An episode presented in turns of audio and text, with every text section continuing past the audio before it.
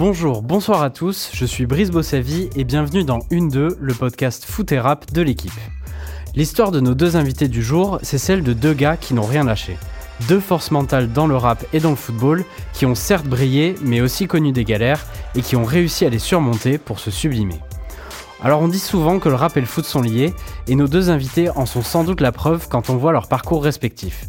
Parce que derrière leur succès, il y a aussi eu du travail et surtout un mental pour réussir. Aujourd'hui, avec nous dans les locaux de l'équipe, nous sommes avec un joueur qu'on a autant connu pour sa frappe de bâtard que pour ses coupes de cheveux folles, international français, vainqueur de la Ligue des Champions avec Liverpool et 273 buts au compteur sur sa carrière. Djibril Cissé est avec nous. Salut Djibril. Salut à vous. Content de t'avoir avec nous. Merci pour Et pour discuter avec toi, nous avons avec nous une des révélations du rap français et peut-être aussi du cinéma en 2020. Un homme né dans les Yvelines mais qui aime Marseille de tout son cœur. Disque de platine avec son projet Chaise Pliante et de retour avec son nouvel album Noyé. Attic est avec nous. Salut Attic. Hello, hello.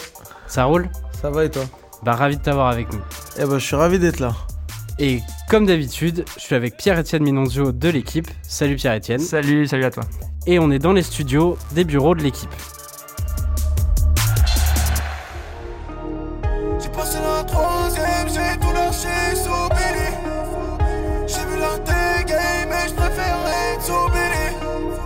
Je me revois sur le quai avec plus rien pour me tenir. Je me voyais partir en Denis derrière criant comme Tony. À nouveau à Calais. Il y aura Nasri, il y aura Cissé dans la surface de réparation. Calais du pied droit. Et l'égalisation de Cissé. 44e minute de la seconde période. Il reste 6 minutes dans le temps réglementaire. La seule occasion marseillaise de la seconde période. Djibril Cissé égalise pour l'OM. C'est peut-être pas terminé.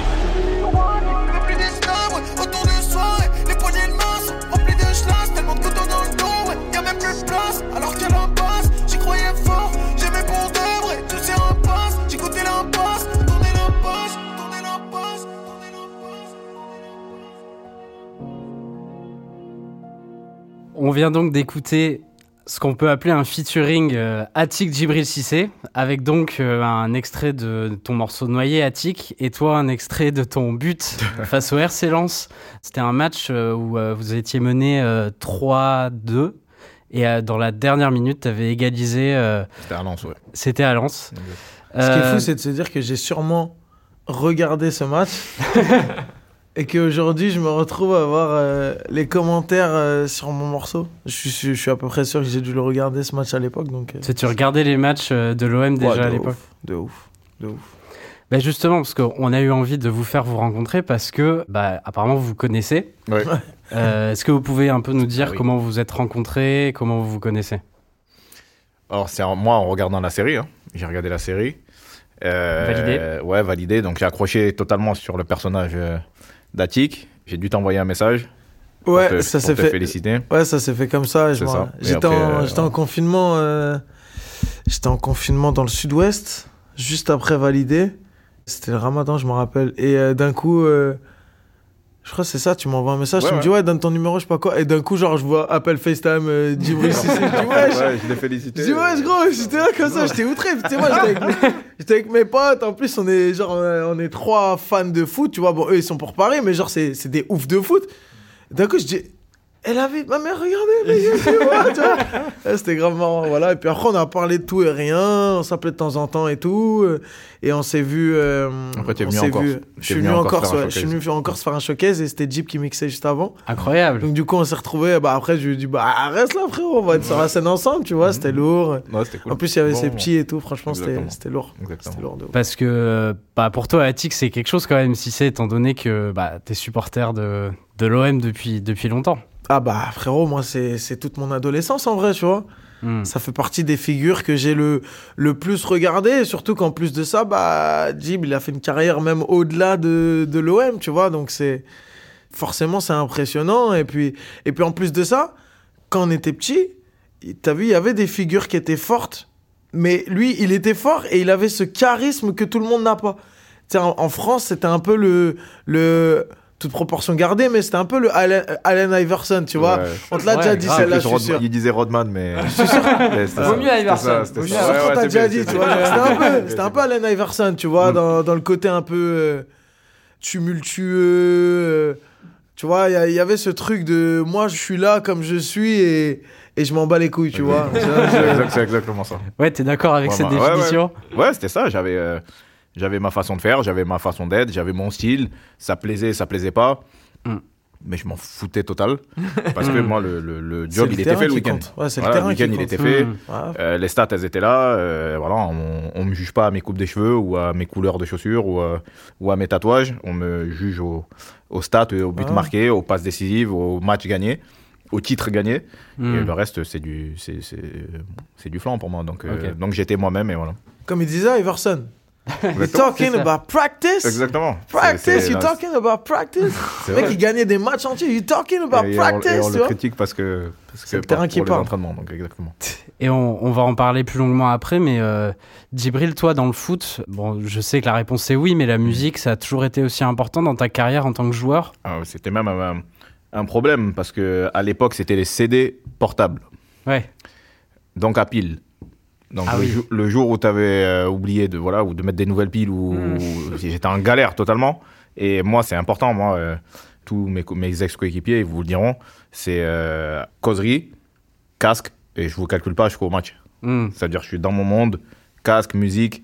Euh, le Ah coach ouais qui veut me parler, ah ouais, le coach qui veut me parler, je l'écoute, mais je remets mon casque, je parlais à personne, j'étais dans mon truc et, et c'était en musique. C'était, il y avait euh, y en a que voilà, faut qu'ils restent calmes, qui, euh, ou il y en a qu'il faut qu'ils discutent, euh, voilà, qu'il faut qu'ils Il y en a qui match. discutent entre, entre eux, entre les. Ouais, il y en a, il y en a matchs. qui, il y en a, c'est important, voilà. euh, alors, dans cette situation-là, on fait ça. euh, Il y a des trucs, y a- y chacun un peu gère comme, euh, Mm. comme il veut le, le- le truc. Moi, c'était euh, voilà, musique, je savais ce que je devais faire. Et t'en as qui Et sont. c'était en mode Est-ce que t'en as qui sont normales? Genre, comme dans la vie de tous les jours, avant un match, t'as l'impression qu'il y a rien qui se passe pour eux. Claire, ouais, ouais, ouais, ouais, il y en a, il y en a, il y en a qui arrivent à gérer ça, euh, euh, ouais, comme s'ils allaient au Après, c'est pas forcément eux qui vont faire les meilleurs perfs, mais genre. ouais. euh, Ouais, Il y en a, il y en a qui arrivent, à- il y en a qui arrivaient. euh, Et tu penses Kali, Fadiga était, était voilà, tota- totalement relâché et, euh, et il faisait ses matchs. hein. Et tu penses que la musique avait un- un- une influence sur tes performances après euh, Ah ouais, ouais, Est-ce que t'étais moins bon quand t'avais plus de piles dans ton lecteur de CD Bah, j'étais déjà, j'étais énervé parce que, parce que j'étais- pas ouais. dans mon, j'étais pas dans mon monde, donc j'étais, ouais, forcément Ouais. différent. Ouais, Mm. non, non, c'était, c'est important. Ok. Et toi, Attic, le foot, euh, ça a été un- toujours été important euh, dans, ta, dans ta vie? Bah, moi, dans ma vie, ouais. Après, il n'y a pas de lien entre ma passion pour le foot et ce que j'ai pu faire dans ma vie euh, professionnellement Il y et a tout. quelques punchlines. Mais euh, oui, il y a quelques punchlines parce que le rap, ça s'inspire. En fait, moi, mon rap, il s'inspire de ce que je vis et de ce que j'aime. Donc, il y a quelques punchlines. Et surtout, c'est des références qu'on a, nous, qui sont les nôtres. Tu vois, le côté euh, avoir des références au foot, en vrai, c'est pas un truc que tu vas avoir dans la tu vois, t'as rarement une référence à Platini sur un morceau de Renault, tu vois, par Ouais. exemple. Je sais pas, je te dis un Ouais. truc tout con, mais. Alors que nous, euh, putain, euh, c'est c'est tout le temps, tu vois, ça fait partie de nous. Mais ouais, le foot, non, ça a toujours été important. Moi, je sais que aujourd'hui, et pendant très longtemps même, ça a toujours été un problème le foot, parce que euh, je mets un point d'honneur à ce que à tel moment je sois libéré, à tel moment euh, faut rien me caler. Ouais. Moi je regarde à l'avance, tac. T'as eu dans mon planning, je note. Ok, ce jour-là, classico, ce jour-là, ouais, Ah ouais, OM Lyon. non, non, tu vas pas me mettre un rendez-vous ce jour-là, c'est mort, Ouais. j'y vais pas, frérot. Même un showcase, même truc, j'en ai rien à foutre. Tu Mm. vois, Ouais, ouais. faut passer sur scène. Ok, bah t'attends que le match il se finisse, et après je joue. Après, je tu vois pas. Ah, non, mais c'est, Et prévoit qu'il peut y avoir des prolongations. Non, mais il y a clairement ce truc-là, tu vois. Moi, je sais que même euh, dans mon. À l'époque, quand je taffais et tout, c'était.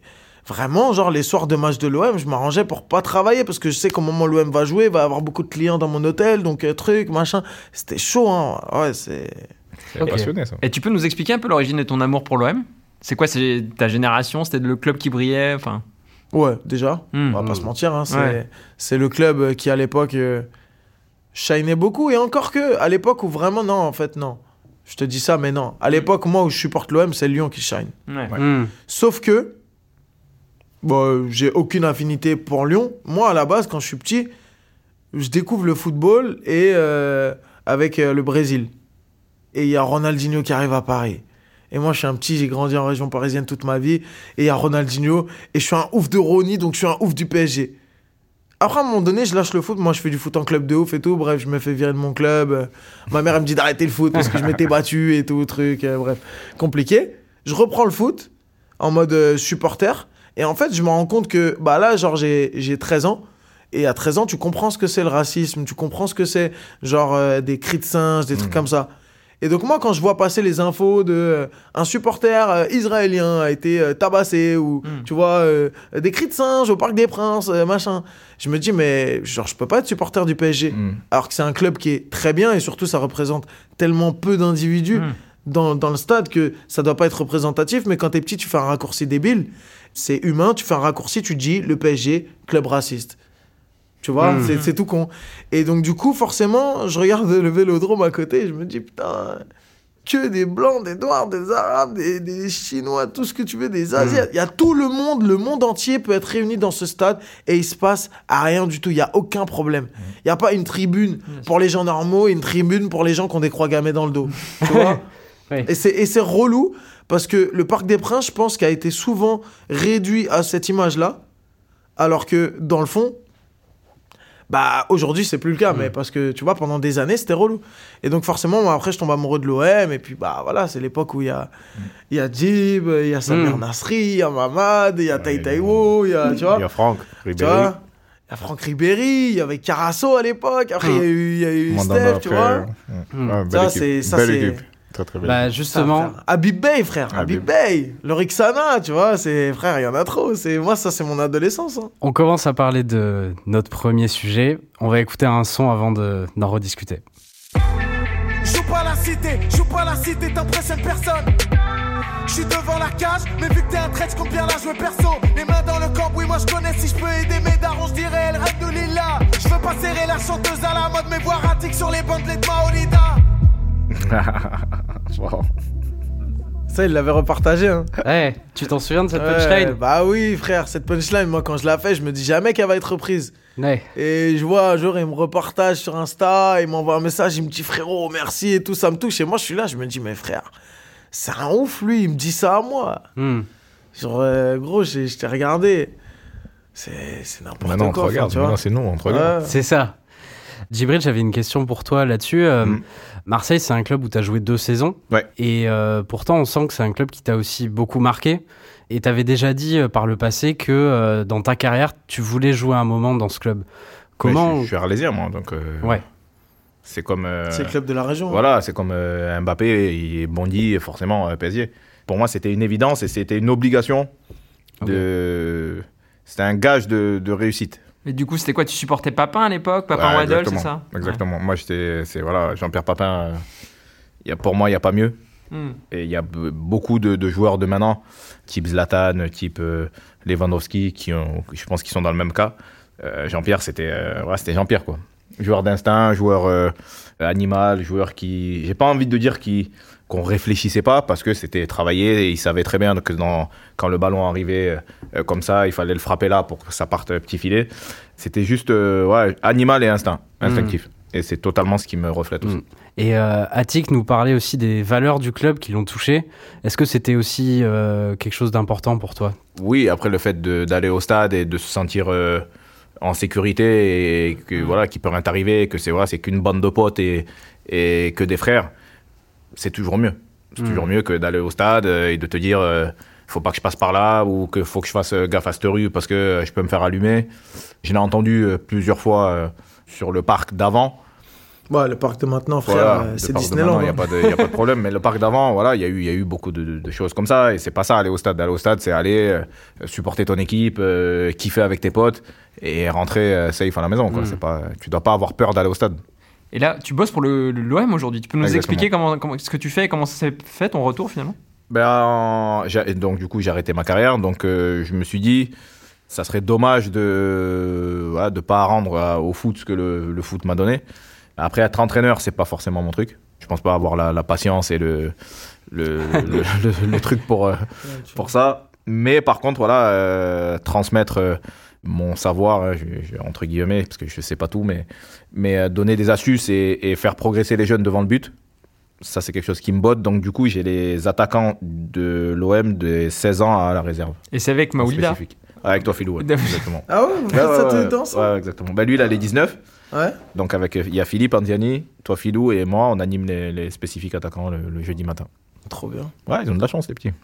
Il y a beaucoup de buts à 3, il y a beaucoup de buts là. Il y a beaucoup de buts Ah, ouais, Philippe aussi, Andiani, euh, peut-être une génération un peu plus loin, mais très très grand buteur. Toi, Philou, bah, voilà, et, et- et moi, on est, je pense qu'on est, on doit être entre 800 et 1000 buts à, à 3, ouais, pas mal. Est-ce que, tu, pas est-ce que mal. tu joues un peu sur le terrain avec eux? Bien sûr, bien sûr. C'est- Moi, je suis très euh, visuel. Ça veut dire, on me montre, je, je reproduis. Euh, quand on explique aussi, je, je comprends, mais je préfère voir les choses et reproduire. Donc, euh, j'essaye de, voilà, d'avoir une condition euh, physique euh, au minimum pour pouvoir montrer aux jeunes et, et que les jeunes reproduisent bien, le- bien le truc. ouais. Ok. Attic, toi aussi, tu as fait des choses avec l'OM, euh, notamment euh, pendant le confinement, tu avais participé à un morceau Mhm. pour le club. Ouais. Tu as aussi assisté à un entraînement à la commanderie, je crois. Et si j'ai bien suivi, tu connais aussi euh, certains joueurs ou ex-joueurs euh, du club, non? Ouais, c'est ça. Bah, après, c'est un rapprochement qui s'est fait naturellement dans le sens où moi, j'ai toujours euh, crié mon amour pour l'OM euh, en m'en battant les couilles d'être un mec qui a grandi à Paris, de dire que je suis pour l'OM, parce qu'en vrai, c'est le cas pour plein de gens, tu vois. Et du coup, euh, c'est vrai que ce rapprochement, il s'est fait naturellement quand ils m'ont contacté à la base pour le, le combat quotidien, le, le morceau solidaire qui a été fait par rapport au Covid et qui, avec les, les bénéfices du morceau qui étaient reversés à des associations et tout, machin. Donc, euh, évidemment, tu vois, euh, direct dès qu'ils m'ont demandé, j'ai dit oui, évidemment, parce que c'est du caritatif. Et après, en fait, euh, le lien se fait facilement avec des joueurs. Tu vois, le premier, c'était avec Flo, Flotov, Mm. comme ça. Et puis après, ça s'est fait avec, avec Dimitri, Dimitri Payet, tu vois. Tout à l'heure, je parlais avec Matteo Gendouzi, par exemple, tu Ok. vois. C'est un lien qui se fait naturellement parce que toi, tu vas, tu sais, c'est tout con, mais tu vas faire une story, tu vas dire, ah putain, il est trop fort, lui, truc, ah tiens, monstre, tu sais, tu vois. Puis après, c'est parti, là, tu vas te répondre, et nanana, nanana, vas-y, viens, on se fait une bouffe quand tu viens, truc, tu vois, ça, ça va. Ok. C'est la force Ça des vite, réseaux, ouais. ça. Hmm. Les Ouais, réseaux les- sociaux, c'est. En fait, avant, il fallait passer par le l'agent d'un tel ou le truc de machin. Euh, frère, Mm. aujourd'hui, tu veux dire quelque chose à quelqu'un, tu lui dis direct, tu vois. Hmm. Est-ce que à ton époque, les, les footballeurs et les rappeurs euh, étaient aussi proches ou tu penses que les réseaux sociaux ont rapproché un peu ces deux mondes euh Oui, oui, non, moi j'ai toujours eu un, un rapport avec, euh, avec les rappeurs. J'étais, je suis très proche de d'AKH, d'Ayam. Euh, on, a fait un- on avait fait un- une rencontre avec Rof à l'époque. Ah ouais. J'étais à Auxerre, on très très jeune. Ouais, ouais, donc toujours un, un rapport à la musique. Mamad était très pote avec Sefiu. Ou Je, Ouais, pense, bien je- pense qu'ils sont Bien encore, encore Oh, très bah. potes. Donc on, on le voyait souvent aussi, qui venait au stade à Marseille. et- Ouais, non, il y a toujours eu. euh, le, le foot et la musique, et surtout le foot et le rap, Hmm. ça a Ouais. toujours été. euh, ça, Aujourd'hui- ça, ça marche ensemble. Aujourd'hui, on se parle sur les réseaux, mais en vrai, à l'époque, à l'époque, les gens, ils se croisaient où? Ils se croisaient dans les boîtes de nuit, dans les trucs, euh, tu C'est vois? ça, donc. euh, tu- Dans les soirées euh, branchées de, de Paname. Il y avait, ouais, c'était le, le- le moyen le plus, euh, le plus facile pour pouvoir, Ouais. pouvoir Mm. se rencontrer parce que sinon, voilà, il fallait passer par euh, plein d'intermédiaires et c'était compliqué. On n'arrivait jamais en fait. Là, à- en fait, ça se croisait, personne, genre, quoi. Toi, t'as la table là, lui, il a la table là. Ça se dirait, ah, frérot, ça va ou quoi? Tranquille Ouais, ça, ça va bien, tu vois. Et est-ce que ces, ces liens ils sont pas encore plus forts à Marseille? On a vu beaucoup quoi de footballeurs euh, de l'OM avec des rappeurs marseillais. ou- Est-ce que le football est pas plus omniprésent à Marseille Ouais, aussi? C'est peut-être ça plus qu'il se passion. demander. Il y a peut-être, c'est peut-être plus un foot passion chez nous euh, qu'ici. Ok. Ouais, et puis les joueurs aussi, on va pas se mentir. Il y a le truc, euh, la proximité des rappeurs avec le club de l'OM, elle est plus facile parce que même aujourd'hui, le club va plus donner l'heure aux rappeurs. Et le Mm. club a même lancé un label de musique, Bien sûr. frérot. Mm. Alors que le PSG, en vrai, genre, ils font des OP des fois avec des gens, machin, mais c'est rare, tu vois, parce que le PSG aujourd'hui, c'est une entreprise mondiale. L'OM, c'est la France, le PSG, c'est le monde, Mm. tu vois. Genre, c'est deux, pour moi, c'est deux galaxies différentes. Genre, euh, enfin, je, je sais pas pour euh, comparer pour comparer, mais c'est vraiment le cas. Je pense que à Paris, le lien qu'il y a entre les, les joueurs de foot et les rappeurs, il est faible de ouf. Déjà parce que la plupart, ils sont pas français, donc ils vont pas écouter des rappeurs français. Et même s'ils sont français, ils ont tellement une image de ouf que limite, genre, euh, même s'ils aiment bien, bah, ils pourraient pas forcément s'affilier, tu vois. Je pense qu'un rappeur comme Mbappé, il peut pas aller faire une photo euh, bras dessus, bras dessous tous les quatre matins avec euh, Kobalade qui parle de, Ouais. de bédo dans Ouais, tous ouais, ses sons, tu vois. Genre, je pense que euh, cl- clairement, c'est c'est genre, Hmm. il y a 20 000 conseillers qui vont se frotter le crâne et qui vont dire fais pas le con, Non, tu vois. faut Ouais. pas le faire. La preuve, j'ai écouté un truc, pardon, excuse-moi, je te coupe, mais la preuve, j'ai écouté, euh, euh, j'ai écouté l'after et il y a Daniel Riolo qui disaient ouais c'est intolérable Hakimi qui fait une photo Ah oui. avec un rappeur avec des armes et tout tu vois genre en gros rien ne passe inaperçu Mmh. aujourd'hui donc en gros évidemment tu vois Hmm. Enfin- Rab- Rabiot avait eu le même problème quand il était au PSG. Non, mais ce qui est totalement vrai, et tu sais que le PSG, ils ont fait des partenariats avec des groupes musicaux, mais c'était les Rolling Stones ou Prince. En fait, Ah en oui, gros, et ça, ça rejoint, ça rejoint totalement ce que tu dis. Eux, ils sont dans une logique internationale, pas du tout. euh. bah parce que frérot à un moment Mm. donné il y a tellement d'argent qui est mis sur la table que enfin la logique elle est là bien sûr. ils visent quand ils recrutent Messi ou même le pire parce que Messi encore tu peux dire sportivement quand tu prends Beckham en fin fin fin de carrière Mm. et que tu lui offres un pont d'or comme si t'étais en Chine frérot Bah, tu viens de nous prouver euh, ce que j'allais dire pour introduire la deuxième partie, c'est que vous avez un autre point commun, c'est que vous avez un fort caractère.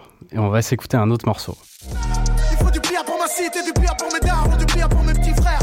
C'est pour mes charbonneurs en Earth, ceux qui jouent pas les mecs de snap qui jouent les Spielberg. Pas qu'un billet à prendre. Je prends tout.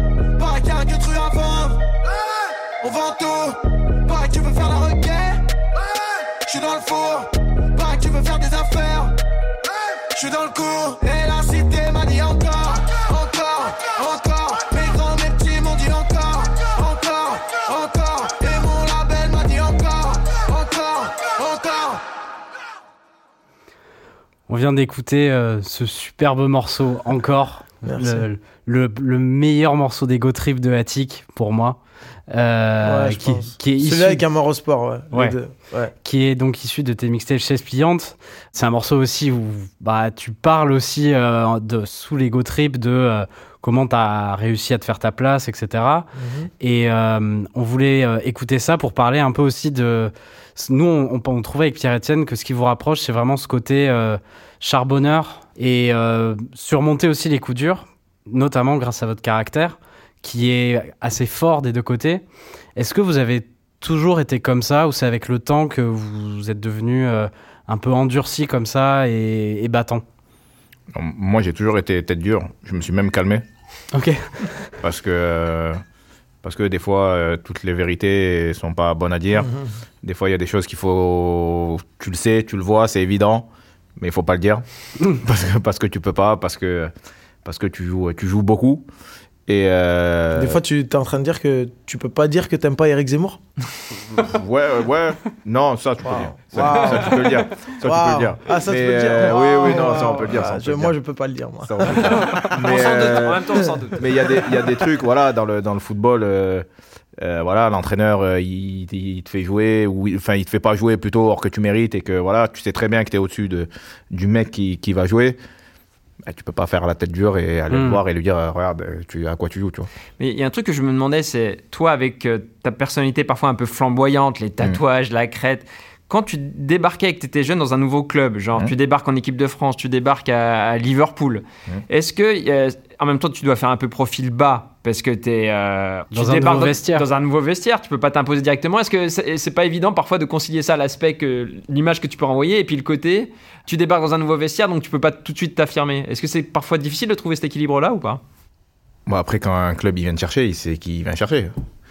Et, euh, été tout, à Auxerre pendant 6 ans, j'étais comme ça. euh, Mm. Je vais pas arriver à Liverpool et avoir les cheveux noirs, me raser la tête et venir en noir euh, Ouais, et puis plus surtout- avoir de tatouages. Les gens Ouais. ils savent pourquoi ils viennent te chercher. Je pense que quand tu arrives dans un nouveau club, euh, clairement, enfin, en fait, euh, un charisme, faut- tu, un ça. charisme, tu peux pas le, tu peux pas le masquer. Tu peux pas l'étouffer.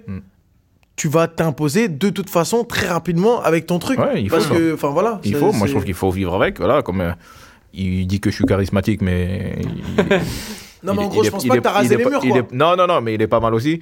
Et je pense que voilà, dans le, dans le rap game, il est venu, il a posé ses trucs sur la table. Mm. Et puis c'est comme ça, c'est c'est- c'est comme ça. Justement, je voulais te demander, Attic, euh, toi, est-ce que euh, tu penses que c'est ton, ton caractère qui t'a permis justement de te faire une place dans le rap? Parce que tu dis souvent que à la base, t'étais pas le plus fort, Mm. mais que tu t'as travaillé et t'as fini par euh, te, te faire ta place. Bah, c'est. Tout est là, en fait. Enfin, c'est ça, ouais, c'est exactement ça. C'est. euh, C'est à force de travail et à force de prendre des coups et te... que on vient, on te dit ou on te fait comprendre ou ou même la vie te fait comprendre que c'est pas pour toi. Tu dis non, non, moi en fait j'aime ça donc euh, tu peux me dire que c'est pas fait pour moi. Tout le monde peut me dire que c'est pas fait pour moi. Si moi je veux le faire, je vais le faire, tu vois. Exactement. Mais on t'a déjà final, dit que le rap, c'était pas fait bah pour toi. oui. Moi, je sortais des sons à l'époque quand j'étais au lycée sur Facebook. Et genre, c'était l'attraction. Qui va faire la vanne la plus drôle pour vanner le nouveau morceau d'Attic, tu vois. Ah ouais, carrément. Ouais, mais sauf que tous ces gens-là, après, dix ans plus tard, euh, waouh, putain, c'est trop lourd, frère. Ouais, exactement. Je voulais pas le dire, tu vois, mais tous ces gens-là, ils sont revenus. Tous ces gens-là, ils sont revenus. Et, et le pire, c'est qu'ils ont même pas le souvenir de ce qu'ils ont fait. En fait, moi, tu vois, c'est ça le problème. C'est que, en gros, tu vois, il y a, y a tout un débat autour de, du harcèlement dans les écoles, de ces trucs-là et tout. Par exemple, aujourd'hui, un petit qui a un rêve, il y a de fortes chances pour qu'il il soit victime de ce harcèlement. Et briser le rêve d'un gamin, parce que moi à l'époque j'étais un gamin, j'avais 15-16 ans quand je commence, tu vois, 15 ans. Bah briser le rêve d'un gamin, aujourd'hui pour moi, c'est un des pires trucs que tu puisses lui faire. Hmm. Et en vrai, pourquoi j'ai tenu? Juste parce que j'ai la tête trop dure pour m'arrêter. Mais Mm. un petit qui est fragile, aujourd'hui, tu vas l'empêcher d'aller au bout. Parce que il va se rendre compte que ah ouais non en fait là les gens ils sont en train de me terminer ça me fait mal donc je vais pas continuer moi ça me faisait mal j'ai continué je m'en suis tellement servi moi je me suis enfermé j'ai dépensé tout mon argent dans du matos et j'ai fait des choix débiles des fois genre le choix de ne pas partir en vacances jusqu'à mes 26 27 ans tu vois Hmm. sauf que poto Mm. paye aujourd'hui. Euh, mon pote, je peux partir en vacances pendant 4 ans d'affilée, le Coran que j'ai plus d'argent que toi, tu vois ou pas? Genre, c'est. tu vois? Il y a, il y a rien sans Et même en vacances, je vais continuer à faire des sous, tu vois ou pas? Genre, euh, Même au soleil. Même au soleil. Et au soleil, je vais, faire, je vais être dans de l'inspi de ouf et je vais faire des musiques de ouf, tu vois. Mm. Donc, mais en fait, ce truc-là, c'est ultra violent quand t'es petit. Et je pense que de la même manière qu'il faut pas trop pousser les gamins à avoir des rêves euh, de ouf, tu vois. Des fois, il y a des parents, je pense au foot, Ah là où c'est très violent. Et moi, ça me fait mal au crâne. C'est les parents qui pensent que parce que leur petit sait faire un contrôle orienté à 6 ans, ça va être Mbappé. Eh Mm. mon pote, calme-toi, parce que là, tu es en train de faire ce qu'on appelle un transfert tu vis ta vie. Tu vis la, ta vie. tu vis, tu la vie dont ton petit. rêvé à travers ton fils sûr, ou ouais. ta fille. Mais mon pote, c'est pas comme ça la vie. Moi, mes parents, ils ont toujours rêvé d'être artistes, mais ils m'ont jamais fait ce truc-là. Et aujourd'hui, par contre, ils vivent la belle vie. Ils ont l'impression que c'est eux qui sont artistes. Limite, moi, ma daronne, elle est trop contente. En plus, elle taffe avec moi et tout, tu vois. Bah. Mais, mais ce truc-là, il est très dangereux de comment tu gères avec un jeune la passion. La passion, que tu, Mm. comment tu la gères en tant que parent ou proche ou même entourage. Et en vrai, moi, dans mon cercle d'amis, aujourd'hui, il en reste plus beaucoup. Et les gens qui sont là, c'est des gens qui ont toujours été derrière moi. Qui était Tu vois bienveillant. euh, Et les gens qui n'étaient pas derrière et qui aujourd'hui le sont, ils peuvent l'être. Mais Mm. je le sais, poto. Mm. Genre, tranquille. Tu vois. Djibril, t'as un autre aspect de ta carrière où, euh, où t'as eu beaucoup de force mentale. Pierre-Etienne va en parler. En fait, au départ, je voulais faire une chronique autour de ta frappe de balle qui me fascine depuis 25 ans. Alors, je dis bien 25 ans parce qu'en fait, moi, j'ai grandi à Besançon. Ah ouais, et bah ouais. figurez-vous qu'à Besançon, un de mes meilleurs amis de l'époque, que je salue, Loïc Gérard, il évoluait en moins de 15 ans au Besançon RC, le BRC. Alors, un jour, le BRC a perdu 3-0 à l'AJ Auxerre en 1996 où évoluait le jeune Djibril Cissé. Alors le lendemain de ce match, euh, mon pote Loïc me raconte. Et donc il me dit, la rencontre a eu lieu dans un terrain annexe de la baie des Champs où il y avait un bâtiment en béton derrière le- les cages. Et quand ce Djibril frappait à côté des buts, le ballon faisait un bruit sourd en tapant le bâtiment en- et en rebondissant, il traversait la moitié du terrain. Ce bruit et la distance que parcourait le ballon avaient un peu effrayé les joueurs du BRC. Du coup, mon pote Loïc m'avait dit en 1996, Cissé retient bien ce nom. voilà, sache-le Djibril, ça fait, voilà, ça fait même quand t'avais 15 ans, et ben en fait ta frappe de balle terrorisait les adversaires. Ah, bah. Sauf que de ce que j'ai compris, tu voulais parler d'autre chose, Pierre-Etienne, dans cette chronique. Ok, je Mais vais- en tout cas, il voulait dire que je frappais beaucoup à côté aussi. Hein. Parce que si ça frappait le mur, que ça revenait, c'est que c'était pas, avait- cadré- Ah, pas cadré. hein. Bon, bah, en tout cas, ça, c'est- mais c'est véridique. J'ai un pote qui m'avait dit, voilà, en 96, il m'a dit, mais ce, ce mec est impressionnant. Mais en fait, ce dont je voulais parler, c'est que plus encore que tes qualités euh, f- purement footballistiques, c'est la force mentale que tu as démontrée pour te relancer au moment de- des graves blessures qui ont jalonné ta carrière. En octobre 2004, quand tu joues à Liverpool, tu as été victime d'une double fracture du tibia péroné à la jambe gauche. Alors généralement, un joueur qui a ce genre de blessure, il met entre 7 mois et 1 an pour se remettre. Eh bien, Djibril, lui, Deux semaines. était de retour au bout de 10 jours, non, au bout de 5 mois et demi. Et en fin de cette saison-là, tu es entré en jeu lors de la fameuse finale de la Ligue des Champions, remportée par Liverpool face au Milan, au cours de laquelle tu as inscrit un tir au but. Mais le plus impressionnant, c'est que cette histoire s'est répétée en juin 2006. C'est-à-dire? Eh bien, à cette époque, lors d'un match amical avec l'équipe de France, Djibril a encore été victime d'une double fracture du tibia péroné, cette fois-ci à la jambe droite. Et de nouveau, il est revenu rapidement à la compétition. Avec l'OM, cette fois, six mois à peine après sa blessure. Il va même parvenir, lors de cette demi-saison, à inscrire 15 buts et à retrouver l'équipe de France dès le mois de février 2007. Et alors là, je vous ai parlé que des deux blessures principales, mais j'aurais pu aussi parler des nombreux pépins musculaires qui t'ont affecté ou de la pose d'une prothèse qui t'a pas empêché de jouer jusqu'à 37 ans. Est-ce que euh, Djibril, c'est pas le phénix du foot français? Eh ben, exactement. Et je pense que cette capacité à triompher de l'adversité explique pour beaucoup sa popularité au sein des fans de foot et le fait que, lors de sa dernière entrée en jeu avec les Bleus en octobre 2011 face à l'Albanie, il avait été ovationné par le public du Stade de France. Alors Djibril, même si donc tu es parvenu à te remettre de toutes ces blessures, je me demandais, est-ce que quand même lors de ces périodes de convalescence, T'as pas eu quand même des moments de doute Un moment où tu étais, je sais pas, à l'hôpital et tu t'es dit, là, il va y avoir trop de souffrance, trop d'efforts à faire avant de revenir au haut niveau et vas-y, je deviens DJ et j'arrête le foot. non, mais est-ce que, non, plus sérieusement, t'as lâché parfois ou Honnêtement, non. Honnêtement, non. Bah, la première fois, euh, c'était ma première b- Hmm. blessure. hein, J'ai jamais été, jamais été blessé avant. Tu te dis, euh, ouais, c'est bizarre ce qui t'arrive. C'est bizarre, ton, tu jamais vécu ça. Euh, donc tu te dis, oui, il y a pas- il y, a une possibilité que, voilà, que ce soit fini pour toi. Euh, après, tu fais vite le tour de, du staff médical qui te rassure, qui te dit, bon, ça sera pas, euh, voilà, hein, tu reviendras pas demain, mais, mais- avec, euh, voilà, avec du travail et, et, du, et une confiance en toi, tu, tu, tu reviendras. Donc voilà, je me mets en mode, en mode travail, en mode, voilà, je m'enferme et je fais ce que j'ai à faire. je fais double soin, je fais double séance pour revenir plus vite. Et ça paye, ça paye parce qu'au bout de cinq mois et demi, euh, deux fois, je, je reviens pour, euh, pour quelqu'un qui était euh, mort pour le football de, deux fois. Hmm. Parce que c'est ce qu'on, c'est ce qu'on, c'est ce qu'ils disaient les gens. En fait. Mais c'est pas dur à vivre un peu la, la solitude tu- du footballeur blessé, tu sais, quand euh, tu vois tes coéquipiers à l'entraînement et toi t'es avec le kiné. euh. Bon, après, pendant trois mois, j'étais pas là. J'étais pas sur place. Donc, Ouais. j'étais à Saint-Raphaël, euh, dans le sud, en, un peu, en mode euh, vacances plus. Donc, ça aide déjà à, à passer le temps. Et après, moi, une fois que je suis re- revenu au stade, voilà, j'étais déjà en mode, euh, je faisais quand même des exercices, j'avais mes entraînements, je m'entraînais pas avec eux, mais j'avais mon coach. C'était en mode, euh, voilà, t'étais plus footballeur déjà, j'étais plus, Mm. euh, j'étais plus blessé. Donc euh, non, ça va, c'est c'est passé assez vite. Et est-ce que ça fait quelque chose le premier match euh, qu'on joue quand on revient d'une blessure? Ben ouais, ça fait quelque chose, surtout quand t'as que une semaine d'entraînement avec l'équipe, sans contact, parce qu'ils n'ont pas le droit de. Ils font attention quoi au départ. Ouais. Et que ce fameux match, c'est quart de finale euh, Ligue des Champions contre euh, la Juve, Ouais. retour. Et que tu mènes un 0 et que et qu'il y a 0-0 et que tu rentres et qu'il y a un ballon dans l'espace et que tu as Cannavaro qui arrive en balle énervé parce qu'il reste que 20 minutes et qu'ils sont éliminés et qui te fait monter en l'air et donc c'est un peu chaud ouais. Donc mais après une fois que voilà une fois que le premier choc est, est passé ça déroule Mm.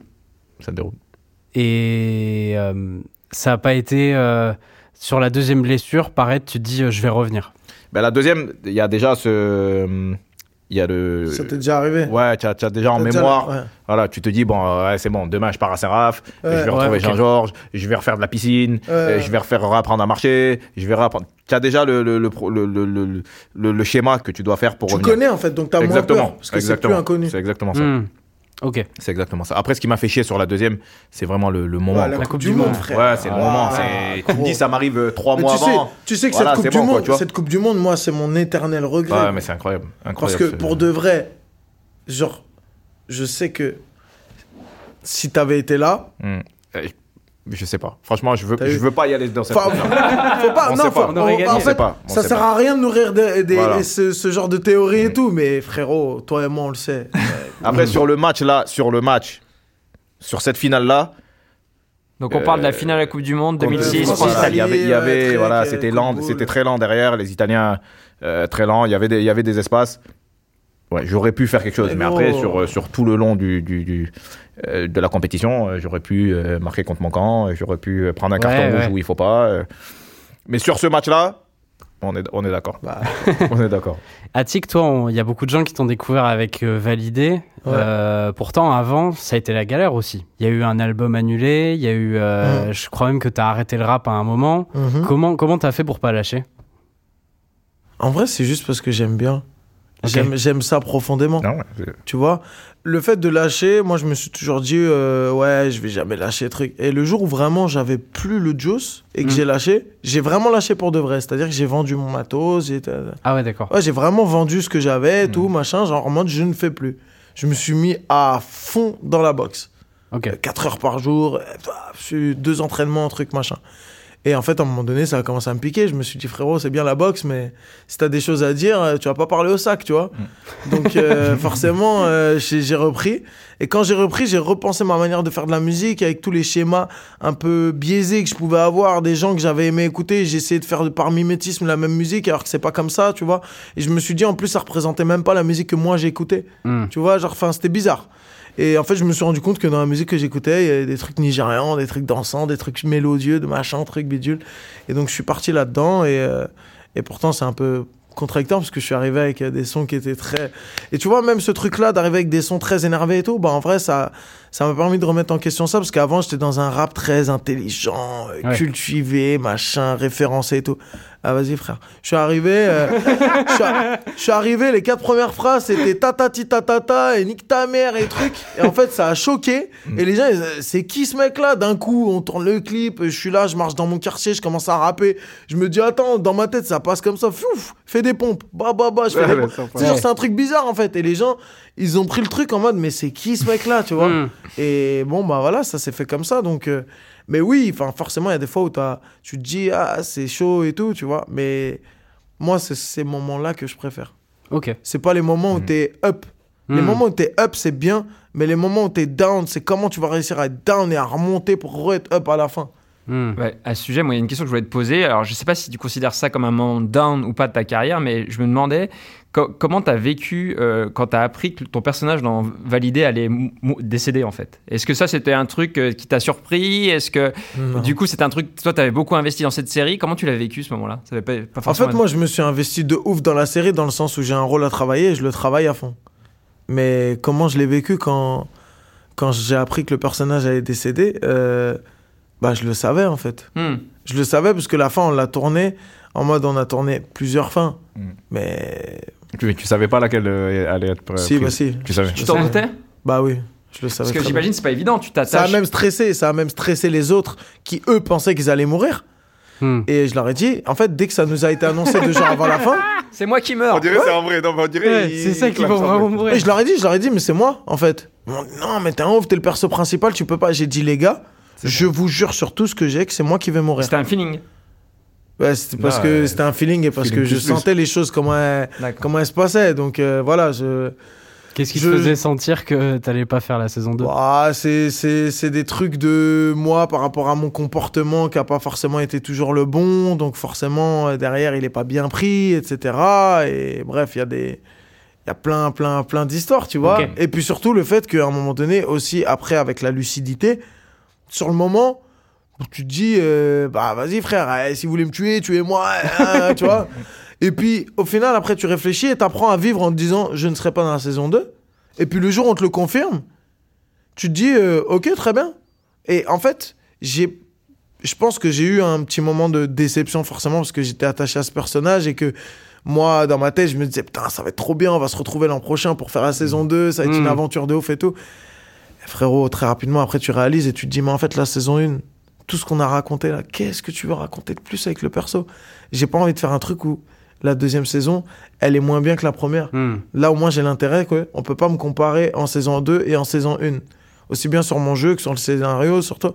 C'est de dire, allez-y. Et là où moi, mon lot de consolation, c'est d'avoir pu faire tout ce que j'ai fait par la suite, qui a fait limite oublier, en tout cas, l'importance qu'avait pu avoir validé dans ma carrière, parce que validé, ça n'a pas été un. Ça n'a pas été euh, le. Le highlight de ma carrière, c'est pas validé. Ok. C'est le tremplin qui m'a permis d'avoir les highlights ensuite. Mm. Voilà. Et justement, on parlait de, de tes talents d'acteur. Bon, on va passer à notre dernière partie. C'est quoi cette dinguerie que tu viens de faire là T'as tout niqué, t'as plié le game là. T'as écouté Mais pourquoi vous m'avez pas appelé Bah Parce que c'était pas prévu. Vous êtes des ouf d'avoir fait ça les Ah gars. ouais, c'est passé trop vite, frère. Eh, la vérité, j'ai même pas réfléchi. Et, et Master il a réagi comment? Il était vénère ou il a dit quoi? Je sais pas, j'osais pas le regarder, gros. Eh ben regarde, vas-y là, il va sortir, c'est- c'est l'occasion de lui parler. oh les fous. Putain, les frères, il y a Mounir qui m'appelle, faut que j'aille livrer.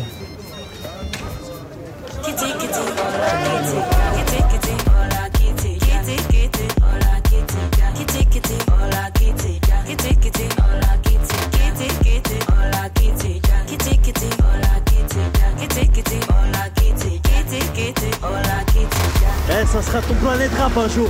Ça sera le tien, ma gueule. Avec ton gars, Brahim, avec un chinois limitateur au mille voix. On sera là. T'imagines toutes les meufs qu'on pourra serrer, frère T'enflamme pas là. Pour le moment, je suis juste un petit big craveur, frère. Et toi, bah. Moi, Toi, t'es quoi déjà moi, frère. Mais moi, c'est simple. Moi, c'est un bon gosse, je te jure. C'est un taf en plein temps, frérot. Ah ouais, bah tu devrais être au chômage alors en ce moment, non